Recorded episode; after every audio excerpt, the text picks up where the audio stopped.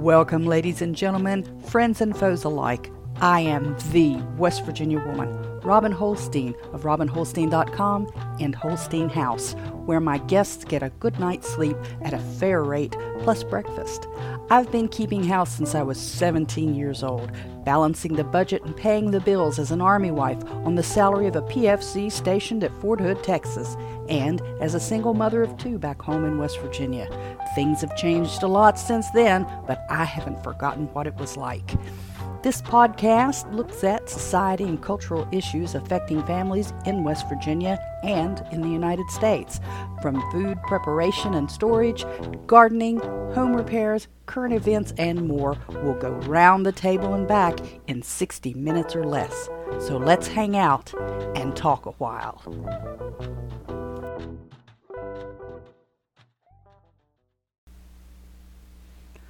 Well, good morning, good morning. It's a bright and early morning here in this little community in West Virginia, Kanawha County, West Virginia. Once again, we've got the sinus drainage going on. I know you wanted to hear about that. I know you've been waiting for an update on the fact that I have sinus issues. And no, I know you don't really. But that that is a partial explanation for the uh, differences in the sound of my voice. Some days it's a little more, oh, Bea Arthur than others. For those of you who ever watched either Golden Girls or Maude or some of those shows, Bea Arthur was an actress. She was rather tall and she had a fairly deep voice for a, for a woman.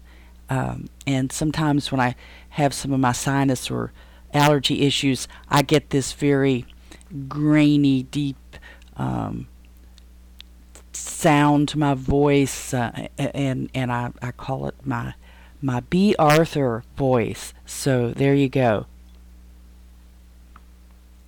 It's really early, and I I apologize, and this is probably very unprofessional, but I apologize for the odd uh, uploads. They I really had wanted to target Tuesdays and Thursdays, and then I thought, well, that's kind of close. There's only a day in between. There's not a lot going on here in uh, in a 24-hour period of time. So I was experimenting with some other days, and then life, because you know this isn't my profession. I don't make a living at content creation or podcasting or my YouTubes. They're things that I like to do, things that I like to share. Would I like to get a large following of, you know, internet friends and, you know, have a regular schedule? Yeah, that's that's a goal. Um, as I work through schedules and adjusting things, it's probably not going to happen as regularly as I would like that's why you need to be subscribed or you need to like, depending on the platform that you are he- hearing this on, or perhaps viewing me when I do live uh, uh, videos, then, you know, that way you know. That way you know. And um, I'm going to try, I mean, I'm going to keep keep at this for a good while before I decide whether it's working or not but um, last in the past seven uh, seven days or so, you know, I had the surgery on my eye, which went fine. Went fine. The stitches are finally out. Um, kind of uh, coerced them out a little bit because you're supposed to keep you know Vaseline on them to keep them moisturized so that they don't dry out and pull and tear the skin and worsen any scarring and all that stuff. And they come out easier. So they were working their way out. They were itching me to death and poking me in the corner of the eye, and I just kind of helped them along, maybe a day or so early. But in the meantime, I went down and got my flu shot, and I don't normally have trouble with the flu shot. I I have been taking it for many years, every year. I don't. Um, I kind of see the flu shot as separate from some of the government conspiracy theories about the Rona vaccinations that are just worthless in my opinion. and um, I began taking them when my younger son, my younger son, was the son that he committed suicide and was he'd been born prematurely, very prematurely. I was only six months along. He was a pound nine ounces, so um, very well undeveloped. And it's just a he was a miracle and a gift from the Lord that uh, he made it at all, much less to live as long as he did. But um, so when he was very tiny, uh, his pediatrician requested or suggested, I should say, because he couldn't have forced me anyway, that we make sure everyone in the household had the flu vaccinations because, especially in his first three or four years, his immune system would constantly be playing catch up and he would be more susceptible because he had a little spot of damage in his lung from being intubated for uh, 99 days almost. And um, it would be harder on him if he got the flu. And at that time, the flu was the basic one that you could vaccinate yourself against. Um, and so I started getting the flu vaccination then, and we would get them uh, around, or he would get his in early October. Um, I would usually get mine in November, and you know the rest of the family. Well, my older my older son, according to whatever the pediatrician suggested for him. But um, to shorten that story a little bit, I went up uh, Friday and got my flu vaccination, and I don't remember um, a, a, flu vaccination bothering me as much as this one has in the past. Um, I've had sore arm, and I've had you know the spot where you get the shot get inflamed before, but I've never had my lymph nodes uh, in the in the arm that I got the vaccination to get inflamed, and I got the vaccination in the right arm, and by Saturday afternoon, the lymph nodes in my right arm were starting to swell a little bit, being inflamed, and um, and on on Saturday I spent a, a good amount of time uh, just kind of sitting because I had a terrible headache, and um, I had woke up early. I almost always wake up early, and then sometimes I can go back to sleep, sometimes I can't.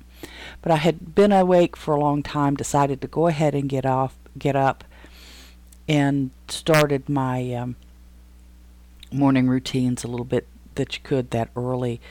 And then I just kind of got hit with such a headache that I sat down and then I felt bad, so I laid down on the couch, covered up, and slept for a couple more hours, which is odd for me. I don't usually go back to bed. And so I don't I don't know. I don't want to get conspir- conspiratorial with this and think, well, the only thing that has changed since my last flu vaccination was the Rona updates, and but that's kind of not true because we got those a year ago, started those a year ago, but I did have one of the boosters, and I, again, I don't I don't want to try to go down those rabbit holes because you can't prove one or the other. You can only look around at the evidence and um, and decide, well, there seems to be a pattern. And I don't personally know anyone else that has had similar reactions to the flu shot unless they just didn't mention it or I didn't hear them say it or I didn't see them say it on social media. My husband went and got his yesterday, so it's a little early for him to know whether he's going to feel bad if it's going to happen the same way it happened with me. And it could also be a combination of the uh, surgery I had on my eye Tuesday. Maybe I should have waited a little while before I got the flu vaccine. And, um, you know, too much trauma to the old body here. I don't know. But so I, I didn't get the, the the whole point of that conversation is that I I didn't get the recording done uh, when I wanted to get it recorded and get it posted. But you know you're gonna have that. It's life, and it's real life, and it's happening in real time. So uh, this is the 14th episode of the Holstein House podcast, premiering on the Fountain Network. And if you found me on Fountain, or really if you found me anywhere, because, I mean, obviously, you wouldn't be listening if you weren't listening.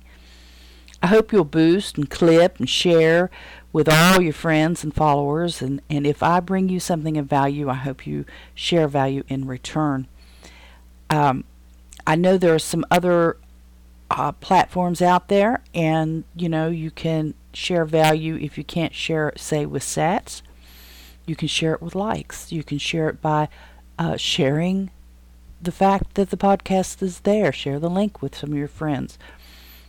Share a comment, a positive comment that, hey, you know, this was a good one, or I, you know, that I didn't like this one. But some interaction, you know, if you can't share sats, some great positive interaction would be would be greatly appreciated. Um, you know, so um, there are I I'm constantly bombarded with these dumb commercials, and you are too. Maybe you tune them out. Maybe you look at them and say, "Hmm." Some of my earliest earliest ones that come to mind because you see all these things on television. When I was growing up, there used to be Ronco and K-tel records, and they would have the um, top pop songs, and they would make albums of them. I think it'd be five or eight on each side, and you'd buy them, and it'd be you know top twenty love songs, or or you know top beach songs and, and things. Then uh, so you, you you would see them on television advertised, you know, the K-tel album, this, that, and the other, and you know, go to Kmart and buy it. And, or and the one that sticks to my mind is Ginsu knives, and they were the the ultimate never needed sharp. They could cut through a tin can and then slice a tomato very thinly. Um, they were made in Japan of high tensile steel and all this stuff. And so it was, it probably wasn't the first.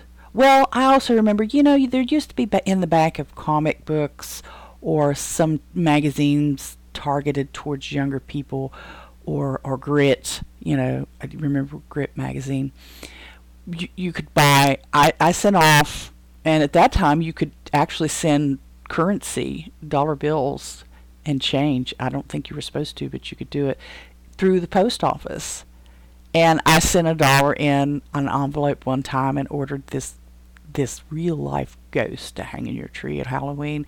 And what I got back was a balloon, a length of uh, uh, fishing line, and a white trash bag. so you would see these advertisements for these too good to be true things, and of course you're a kid, and and you went ahead and you fell for it, and you did it anyway, and you know. but um, what's bringing this up is is you know I'm sitting here Saturday feeling bad. I'm watching television and commercials are coming on for all of these products, and some of them are kitchenware. Uh, we we've been through the the the copper craze and we've been through the granite craze and the and the diamond craze. Well, back in the day it was Teflon. You know, Teflon was the greatest thing since sliced bread and and you were going to save so much time with your thin bimetal pans that are coated with Teflon and everything was sliding off very similar to the stuff that they're showing today, except that this Teflon, and Teflon is, I think, a registered trademark for a product, and I don't, you know, no intention of breaking any trademarks or copyright or whatever. I use that phrase the same way we, we tend to use the phrase or the word band aid when we're talking about generic bandages. Band aid is a brand name trademarked and all that stuff. And but we we use it generically, and that's what I'm doing with the with the, with the Teflon. It was a coating, and it, it was on um, skillets and pots and pans and things. It's supposed to make life a lot easier. But what happened is people at when that came out, you you tended to have uh, aluminum or um, some sort of metal utensils that you know uh, spatulas and spoons and things that you used in your pots and pans well these metal utensils would scratch the teflon and it would eventually flake off and it would flake off into your food and you may not have noticed it for years until you thought wait a minute there's a big piece of tef where did that go So you would end up eating it, you know, and it just toxic, toxic stuff. Um, and so it's you know there were lawsuits and stuff because DuPont made it and oh it was awful and and I'm sure it did make a lot of people sick. But you know now now the thing is is this granite ware and all this um, new type newfangled cooking surfaces that everybody go oh, you gotta have it it's Christmas time gotta buy buy somebody a whole set of this stuff and you know everyone wants this stuff, this lighter than air cookware, diamond infused, granite, copper, all stainless, all all this hyped up for the holidays right now. But I'm a proponent and and have been for a long time and honestly even when I was first married living in Texas at 17 years old, which is very true. I, I got married at 17 and my husband and the father of my children, all of my children, was uh, 4 years older. He was 21 and by today's standards, he could be put in jail. But anyhow, um, we lived when we moved to Texas. Uh, when he was in the army, after he got out of basic training, we moved down to Fort Hood, Texas. We lived off post because you know the army doesn't issue you a family, and when you have a family, you don't get to live on post until you've achieved a little bit of rank and had a little bit of investment into the military, and they feel like it's it's worth their time and effort to put you on base. Plus, if an opening comes up.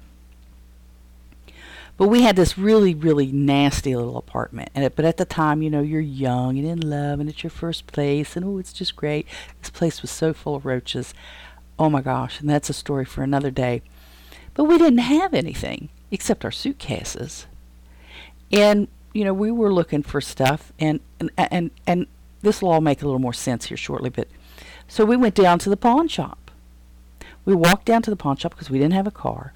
We walked a lot back then. I mean, miles. I mentioned TG&Y in the last episode. We walked to the TG&Y and bought stuff and walked back. It was like three miles. it was crazy, but we were young and full of spit and vinegar, I think is what they say. But anyhow,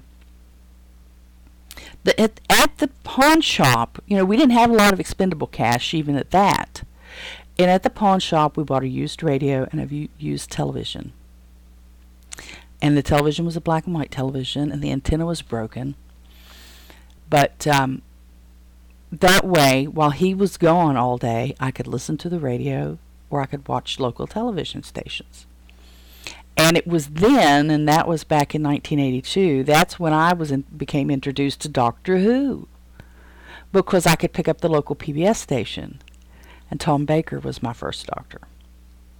But the point of that little side trip there was was that you know I've I've been buying used stuff for a long time. Some of because of necessity, because we couldn't afford brand new stuff. But anymore, and really as time has gone on, I, I just don't want, there's no point in spending money for brand new stuff.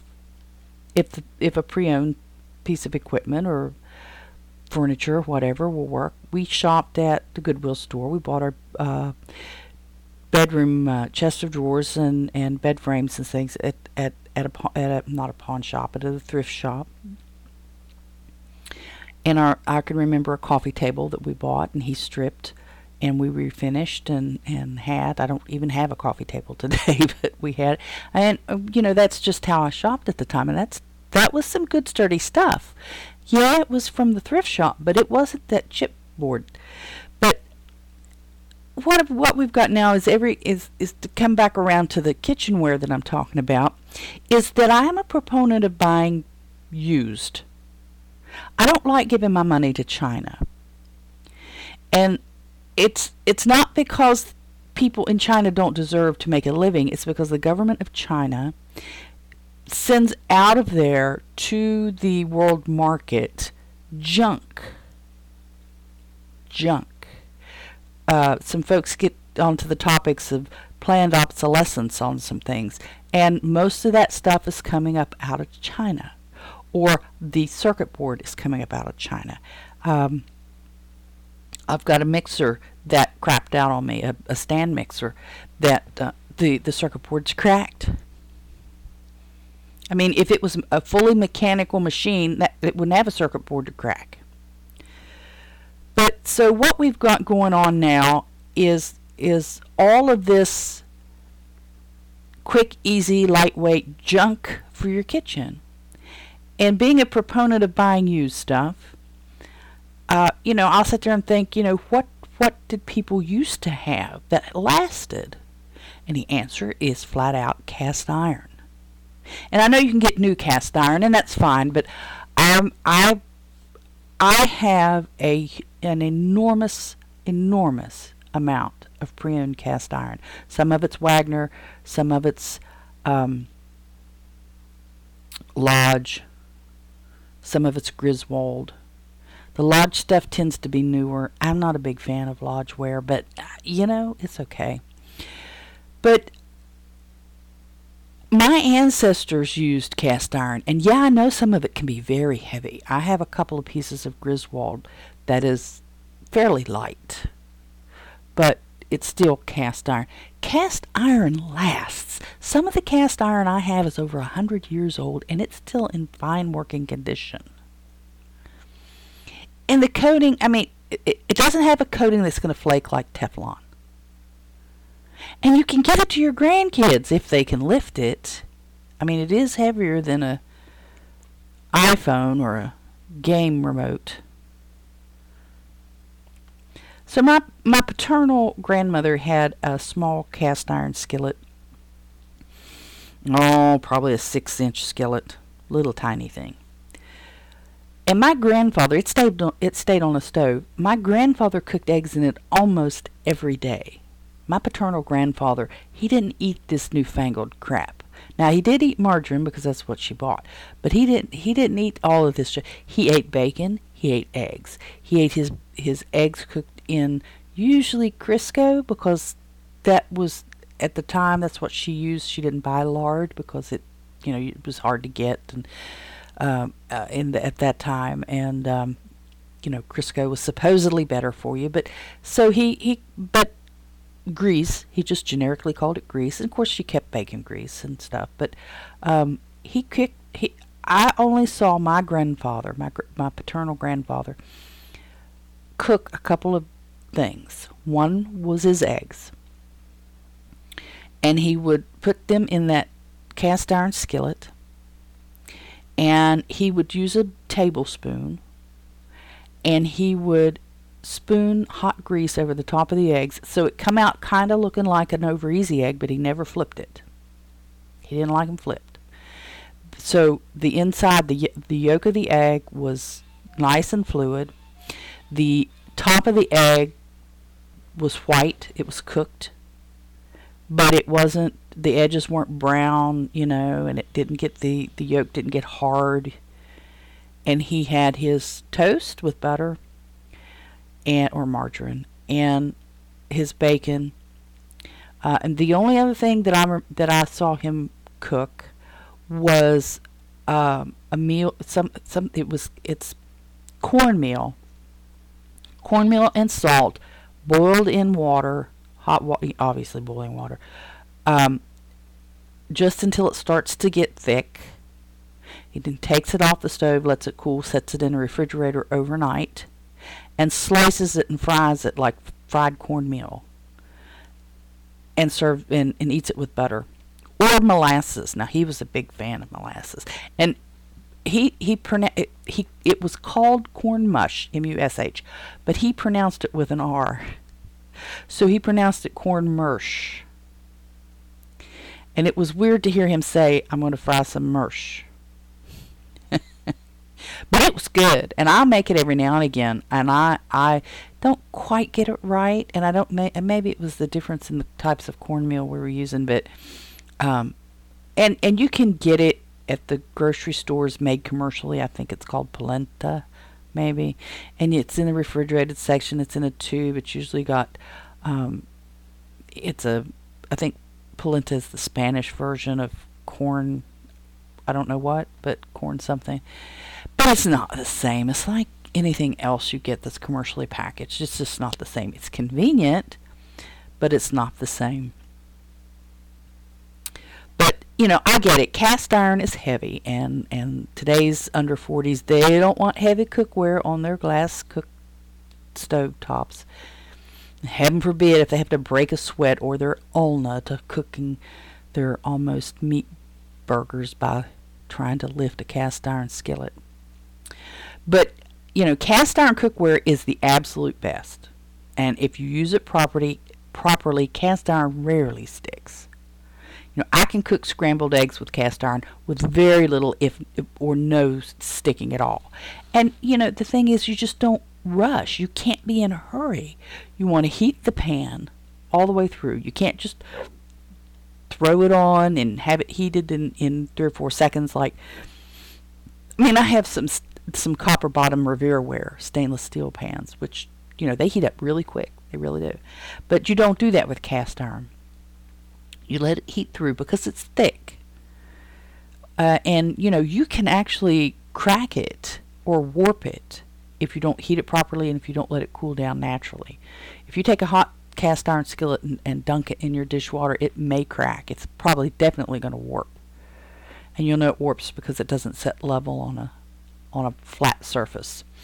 But and you know, I hear people say, "But you you can't wash it." Oh my God, don't wash you. You most certainly can wash cast iron, and you should wash it.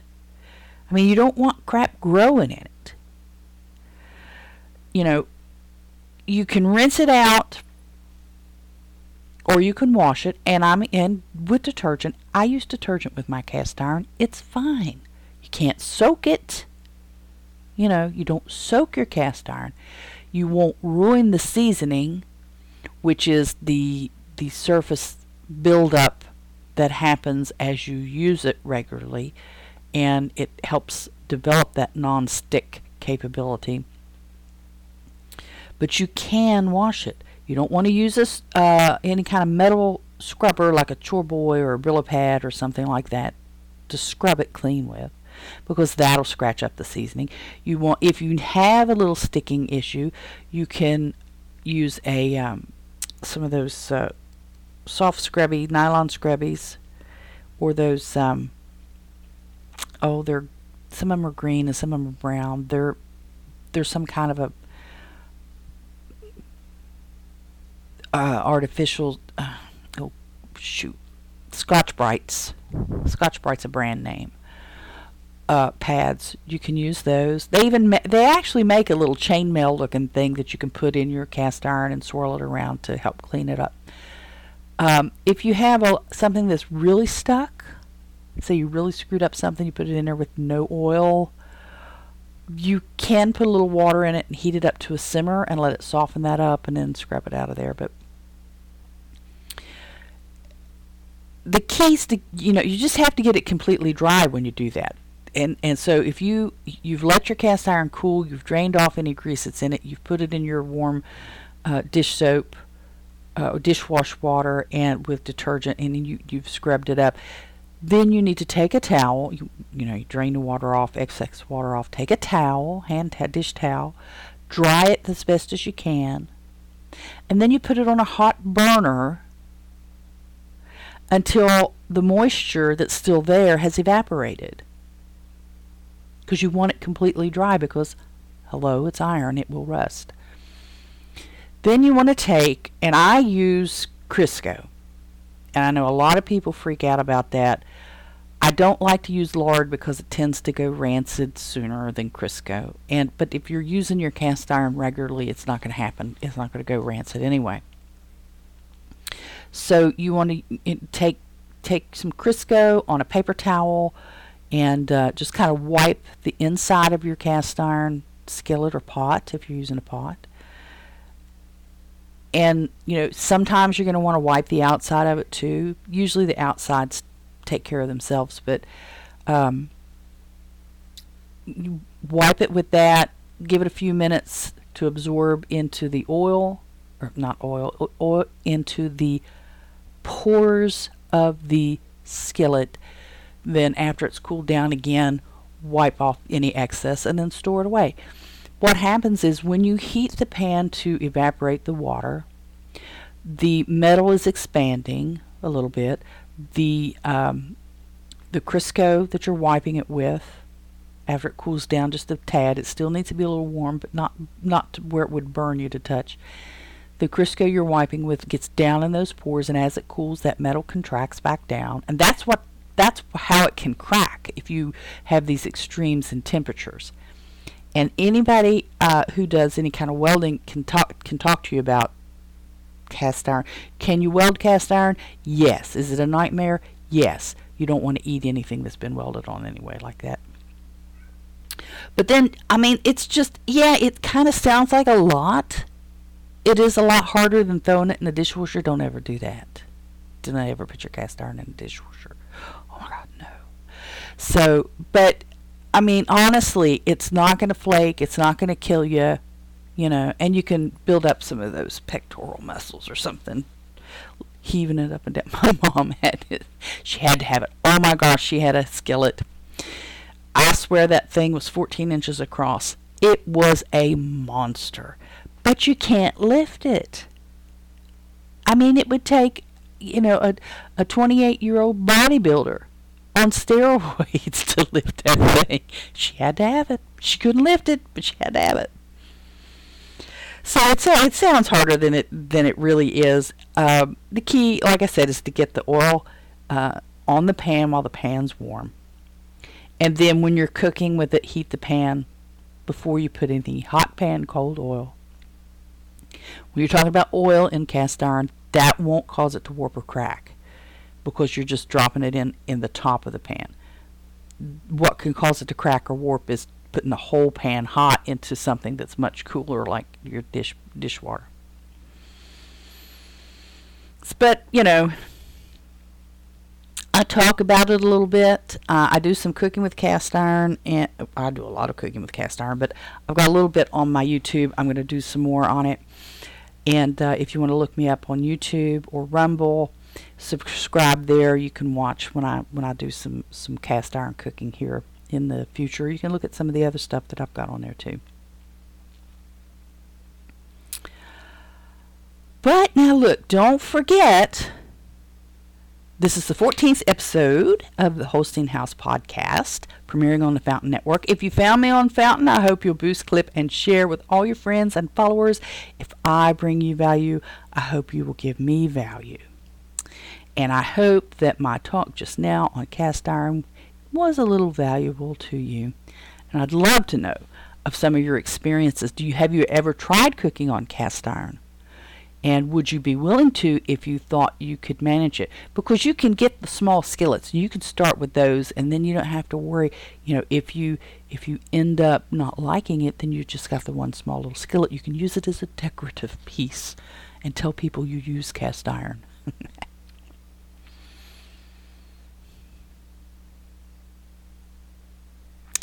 okay, I got another piece of tarp for the chicken run. It had a white one uh, it, over about a quarter of it. So the the chicken run itself ha- has an open piece where like there's um, there's fencing on the sides but not across the top. And then there's an area that has a what a lot of people use for for a dog kennel, which um, is the aluminum uh, framed piece with the top and the sides and the door and all that stuff. And that part had a small um, tarp over half of it. So if you had used it for a dog kennel, you know, half of it would provide shade and the other half would provide sunlight and stuff. But um, I took an old piece of tarp and put over the front half of it, of the framed part that has the roof on it because I'm I'm hoping I got I'm I'm anticipating some snow plus the rain. If I can if I can divert some of the rain uh, to keep it get just gets so just wet in there and it doesn't dry that quickly. Um, so if I can divert some of that water, I am hoping um, to keep it down, especially the snow from their feed. Uh, chickens and chickens are subject to frostbite, so this this it, the run serves both the chickens and the ducks because you know I don't have that many. I've got seven chickens and I've got three ducks. Two of those are female. but you the chickens will get frostbite. So you want to keep down the moisture in the coop itself, and you want to keep down the drafts in the coop itself. But you want your chickens and your ducks to to get out to get exposure to the air, the fresh air, to the daylight, you know, and and just to help them with be more healthy. So you don't want water or feed inside the coop. And this is this is how I do mine. I there's no actual feed or water inside the coop. Um, these are obviously grown chickens. These are not chicks because chicks need access to water and food all the time. You know, especially if there's no mama chicken there to walk them outside and, you know, teach them the ways of the outside world. But it it it helps to keep your coop dry, to keep that water out of there, and it helps reduce the draw on uh, to vermin, mice and rats to come into the coop. Now, if you're putting straw down, you know, the straw is going to have some seeds in it anyway. And that's going to dr- that's going to you know be a draw to vermin in and of itself. But you want to reduce that plus the feed will mold and uh, the dampness will cause mold in the coop, you, which is just bad for them to breathe, and it's just overall bad.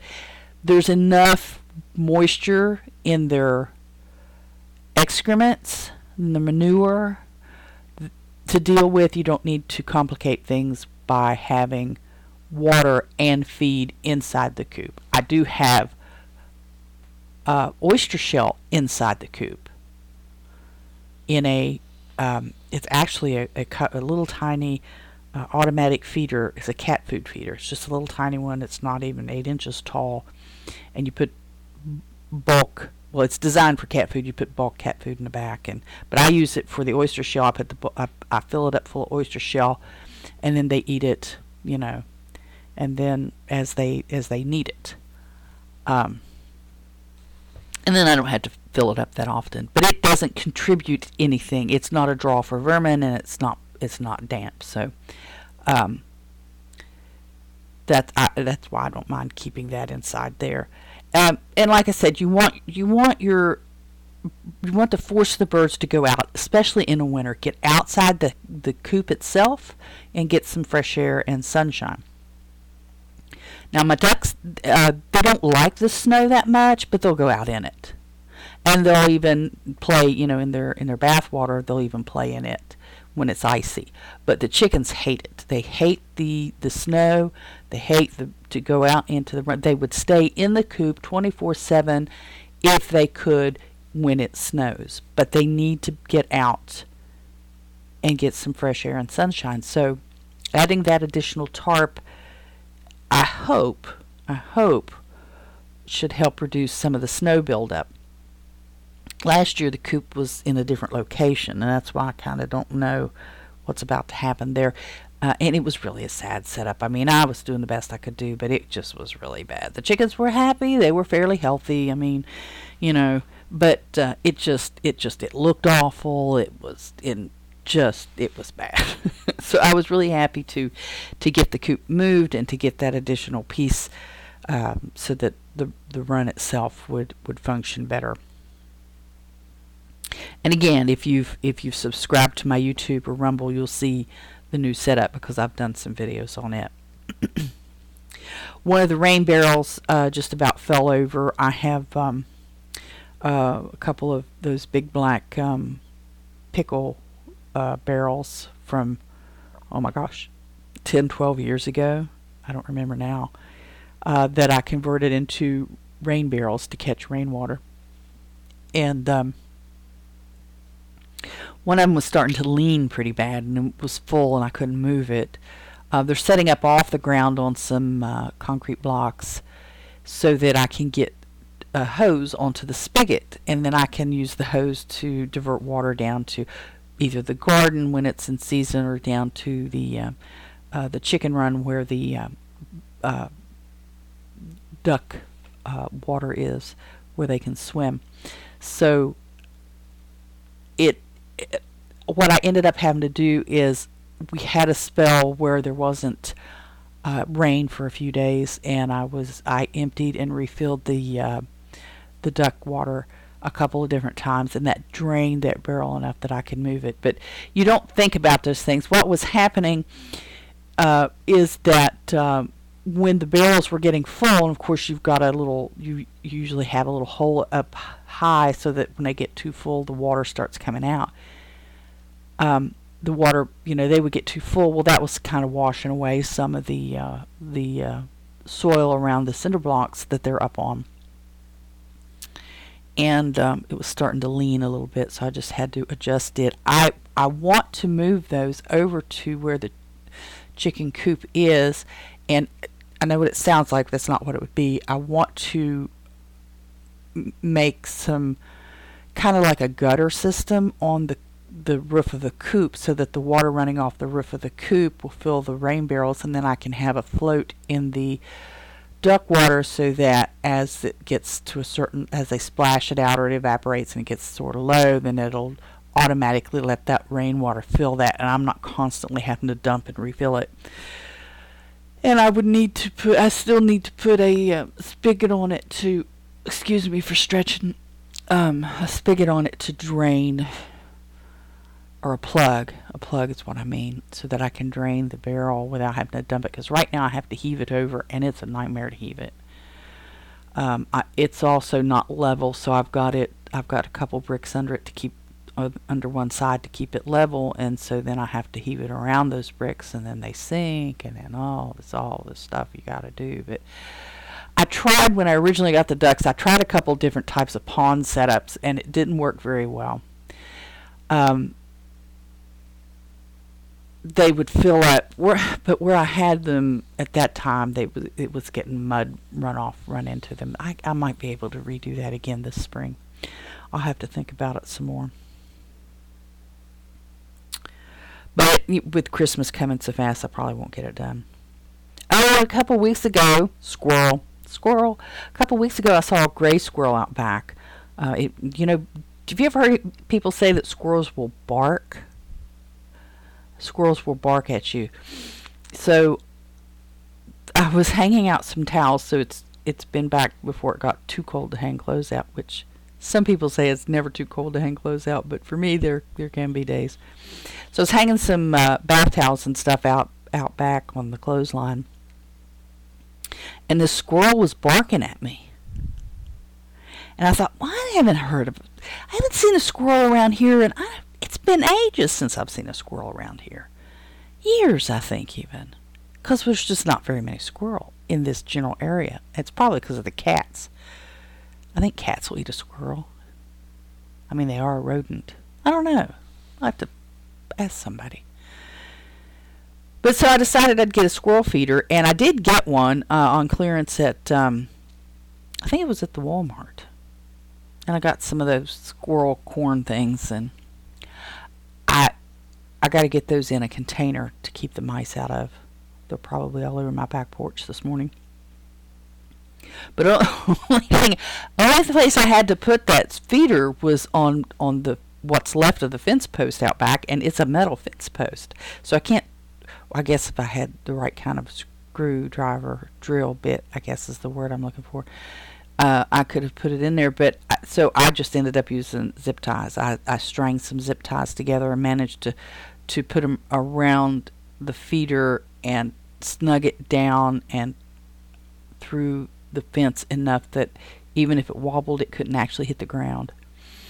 But and then I put that feeder up, and uh, I'm going to see what happens. I I might regret it. I I like the idea of having some squirrel around, um, but I I may regret it because I, well, I can't shoot them. I'm too close to other houses to shoot them. I, I don't guess you trap them and but I don't know. They're good for the ecology, I think. They're part of part of nature. Part of nature. So we've still got a few open dates for Holstein House uh, as far as reservations. I did get down to St. Albans. Uh, I was talking about that last time. I did get down to St. Albans to pick up some Coal River coffee And I spoke with Rachel, the one of the owners of the Coal River Coffee, um, and she runs the the coffee shop, and she likes to do all the baking and stuff. And I was talking to her. I purchased two pounds of their wild and wonderful whole beans. I will be able to uh, grind those. I have a I have a manual uh, coffee green grinder and it really doesn't take that long. I have an electric one as well, but I don't like it. The noise it makes, it's, it's a high pitched noise, and it's just awful. And the, it doesn't grind coffee beans evenly, so I can set it even at fine or espresso or whatever it is, and it's still not exactly what you'd think. But that hand grinder, it grinds. It's a very uh, even grind. I really like it, so I'll be able to do that. And I, I'm going to find a little uh, I was reading about espresso pots and um, how they work and how they're different than um, pour over or percolator. Because I have a, a stovetop percolator and I have made coffee in it before. It, it I don't have one that you can see the um, color of the water, so I can't judge really without looking, uh, taking it off the stove and looking down in it whether the whether the coffee's ready or not because you just you set it on top of the stove. It's not electric. I have an electric one. It's an it's a a vintage six, 1960s era coffee pot, but I don't have the um, cord. I ordered a replacement cord for it and got the wrong size, and I, I haven't been able to fi- find one to fit it. Um, I think it's Westinghouse. I think that's the brand name but it's the same pot you see in the movie um, Hidden Figures. So, I, I mean, I know what kind I'm looking for, but I just I can't find the right size. I had thought I did, but I didn't. But anyway, so I'm looking into trying to find a pre-owned espresso pot that you put on the stove I've seen those somewhere, and I just didn't realize what I was looking at. So you, these um, these pots they set on the burner. Some of them are not made for gas, so I'd have to I have to find one that's made for a gas burner. And I'd rather get it pre-owned than new, but I may end up having to get it new if I want to do it. You set it on the burner, and it kind of works like a, a percolator, except that the pressure, the steam builds up in the base. So in the base, you have some your, you have your distilled water, and then you have your beans in their filter, and then you put the top on, and instead of the water boiling up through the tube and splashing down over top of the grinds, the coffee grinds, you have the the steam being forced up through the beans. So what comes out of the tube is the is the coffee or the espresso, I guess. And um, well, no, it's still coffee because espresso is just the technique. So instead of the hot water going over the beans and dripping out, the steam is going through the beans. And then condensing in the tube and bubbling out into the top pot.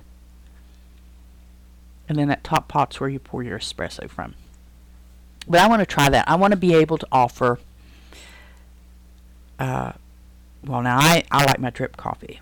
It's just, you know, put the beans in, pour the water in, boom.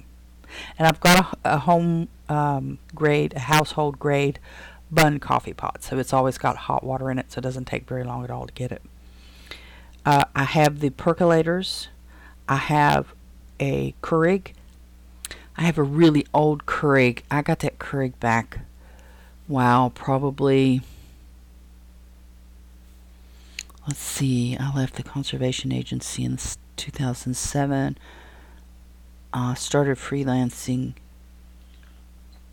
right after that. Probably got that in 2008 or 2009. And it actually was almost nothing. And it's a really top end model. But I got it through Staples, the, um, the uh, business supply store. It was a promotional deal. If you ordered X amount of stuff, uh, dollar wise, then the Keurig was half price or maybe even less than that. And I needed a case of paper, so the case of paper hit the dollar amount, and I, I ordered that, and I got the this really nice Keurig. Uh, it has three uh, three um, cup sizes you can choose from. It holds quite a bit of water. I mean, it's just really nice. Um, I have a cheaper one too that I got at a a um, at a thrift shop for like I don't know, five bucks. I needed I had to take the filter out of it. Somebody it they had used the regular filter on it and um, water filter, and I had to take that out. I had to get that old water. It still had old water in it. I had to get the old water out of it and clean it, obviously, but it works just fine too. And I got it for four bucks, like I said. You can find you can find stuff, and I have it at my other office uh, on the other end of the property. Um, I'm not over there very often, which is sad. Let's see. Oh, so I I I got the wild wonderful beans at Coal River Coffee and I've talked to them about getting some some small gift packages of, of it's either two or four ounces. Rachel wasn't sure, she said, because her husband took care of that. I've reached out to him, waiting to hear from him back on getting some of those so that I can offer um, Gifts Who Direct Book a, a gift pack of the um, Wild Wonderful Beans or, or coffee. Uh, I think maybe that would be ground. And um, some Holl's chocolates. I also was able to stop by the Holl's chocolate uh, shop at the Capitol Market. I didn't get the chocolates that I wanted, and I got them last year. I, they're they're a box of four, and they're pretty expensive for a box of four chocolates. But as a as a a gift to my direct book um, guests, it's worth it to me to to get those. And but what happened this time is when I went up. Of course, I wasn't dressed real fine because I'd been working in the yard and stuff. I don't know if the woman thought I was just trying to steal something or not. Uh, I also bought some uh, some uh, garland and wreaths for outside, so I, I wasn't I wasn't dressed for success in the office. So she she came and said, "Oh, can I help you?" Because I was looking at them. I said, "Yeah, I want to get some of these." And um, I was wondering if you had them packaged for with hard hard candy instead of the caramel filled and and different uh, flavored filled ones. And she says, "No, are what are, are is this for?" Uh, Christmas is it but I said yeah it'll be it'll be for gifts and she says oh you can't you don't want these which were the filled chocolates now and I said really she said oh yeah they'll go bad before Christmas and I thought they'll go bad before Christmas but they're sitting on the shelf she said you want you want the hard chocolates and we don't put those in the gift boxes. I said, Do you sell like boxes that I can make my own? And she says, No, we don't do that. It's kind of snobby. But they're awesome chocolate. They really are. So what I ended up doing was buying a, a couple of um, of the um, their suckers, their hard chocolate on a on a candy stick, Christmas themed. I really didn't want Christmas themed because I want to be able to use them throughout the year, not just at Christmas, but that's okay. And I bought a couple of bags of the hard chocolates that I will I'll just have to put a little gift set together myself some way.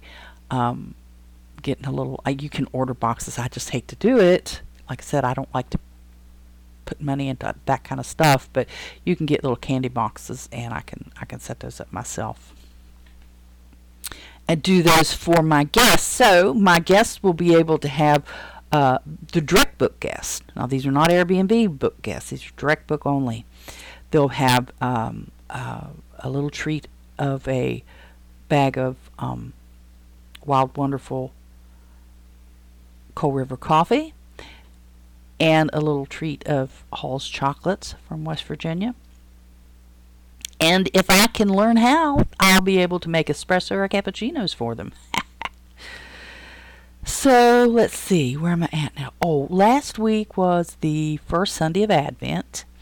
The service was a little lumpy. I tried to explain the history of how we arrived at, at the four Sundays before Christmas Eve, and um, you know, it, I I didn't deliver very well on it. I mean, the, my style of delivery was really kind of sad, but I was kind of fascinated at the process that the Christian church went through from about 400 AD to present day, refining the timeline and the activities into the things that we do today and how we observe Advent and the preparation for the return of Christ.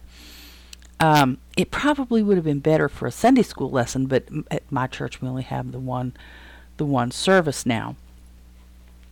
But I do want to share with this, share this with you a little bit today.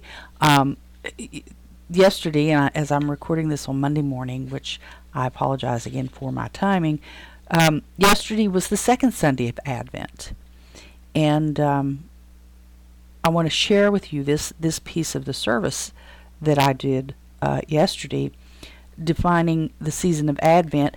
That it comes from the Latin word adventus, meaning coming or visit, and it begins four Sundays before Christmas and ends on Christmas Eve. This is in, in the Protestant church of which I'm affiliated. I know I have a couple listeners who are not in the Protestant church, and that's okay. I don't have any problem with that at all. And they do their Christmas season a little differently. Uh, for us, Advent is the beginning of the church year. And during Advent, we prepare and uh, we prepare for and anticipate the coming of Christ. We remember the longing of the Jews for the Messiah and our own longing for and the need of forgiveness, salvation, and a new beginning. And even as we look back and celebrate the birth of Jesus in a humble stable in Bethlehem, we also look forward anticipating the coming of Christ as the fulfillment of all that was promised by his first coming. And during during Advent in in my house, we light candles on the Sundays before Advent, and there is usually a, a some sort of a reading. And this being the second Sunday of Advent, we would light two candles, uh, and we would say we would we would recite this: "They will not hurt or destroy on all my holy mountain, for the earth will be full of knowledge of, of the Lord." As the waters cover the sea. On that day the root of Jesse shall stand as a signal to the people. The nations shall inquire of him, and his dwelling shall be glorious. We are the followers of that root of Jesse Isaiah spoke of. We are the ones who are now called to stand as a signal to the world, to all of creation, that peace is the will of the one who created us. Peace is the knowledge of the Lord that we proclaim from sea to shining sea. And in those days John the Baptist appeared in the wilderness of Judea, proclaiming, Repent, for the kingdom of heaven has come near, and bear fruit worthy of repentance. We light these candles, the candle of joyful hope and the candle of proclaimed peace, in part to remind ourselves that we are the people rising toward God's promise but we also light them as a sign to the world, an announcement that there are some who hold on to hope and there are some who work the ways of peace. We stand as a sign that Emmanuel is still our fervent prayer. And so I'm going to leave you with that as far as as far as the show, uh, with only a couple of other things remaining. The date is set. Toolman Tim Tuesday will be tomorrow, December the 6th, at 8 p.m. Eastern Standard Time. I'm going to try to live stream it on my YouTube channel and the Holstein House Facebook channel.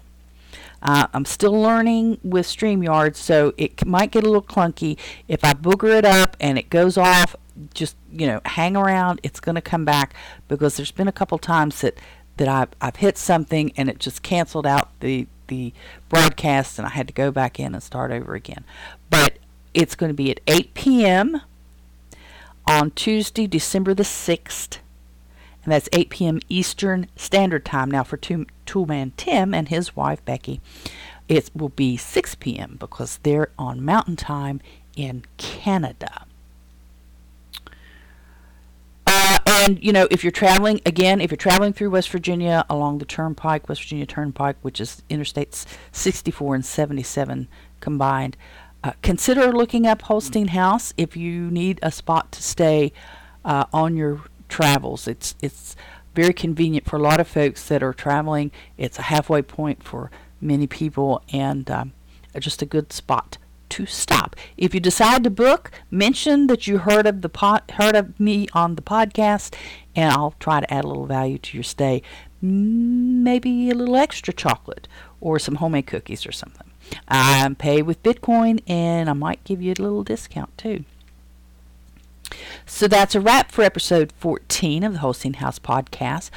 Twice now, the Holstein House podcast has been in the top 50 on the Fountain FM fountain.fm network. And I love you guys for helping me achieve that.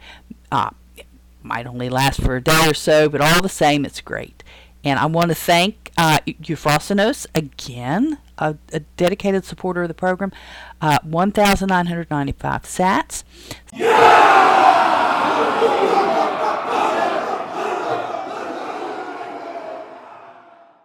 Some excellent comments and a little discussion on uh, uh, Euphrosynos' uh, recent, I guess you say conversion.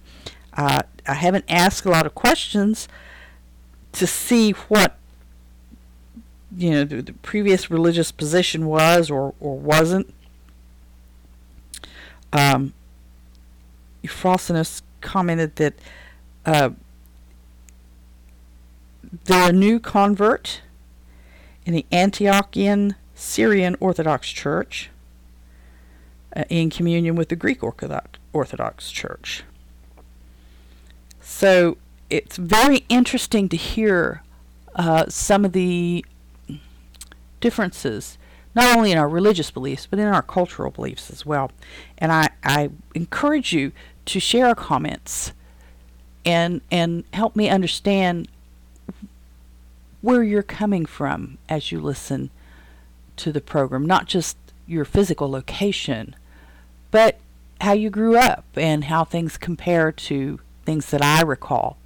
Um, you know, there, there's also the remembrance of, of I mentioned TG&Y, and TG&Y was, you know, a, a, a discount store in the southern part of the United States, and it was familiar to uh, other listeners. So you know, feel free to comment. It's okay. I, I don't have any problem with that. So your patience is continually appreciated as I stumble my way through this and uh, and get my um, skills built using the podcast. So there you have it. Post your comments, do all that boosting, liking, sharing, thumbs up, and stuff that helps spread the word and poke the algorithms. Follow me on most of the big social media platforms and look for my name, Robin Holstein, or Holstein House. Till next time, bye bye.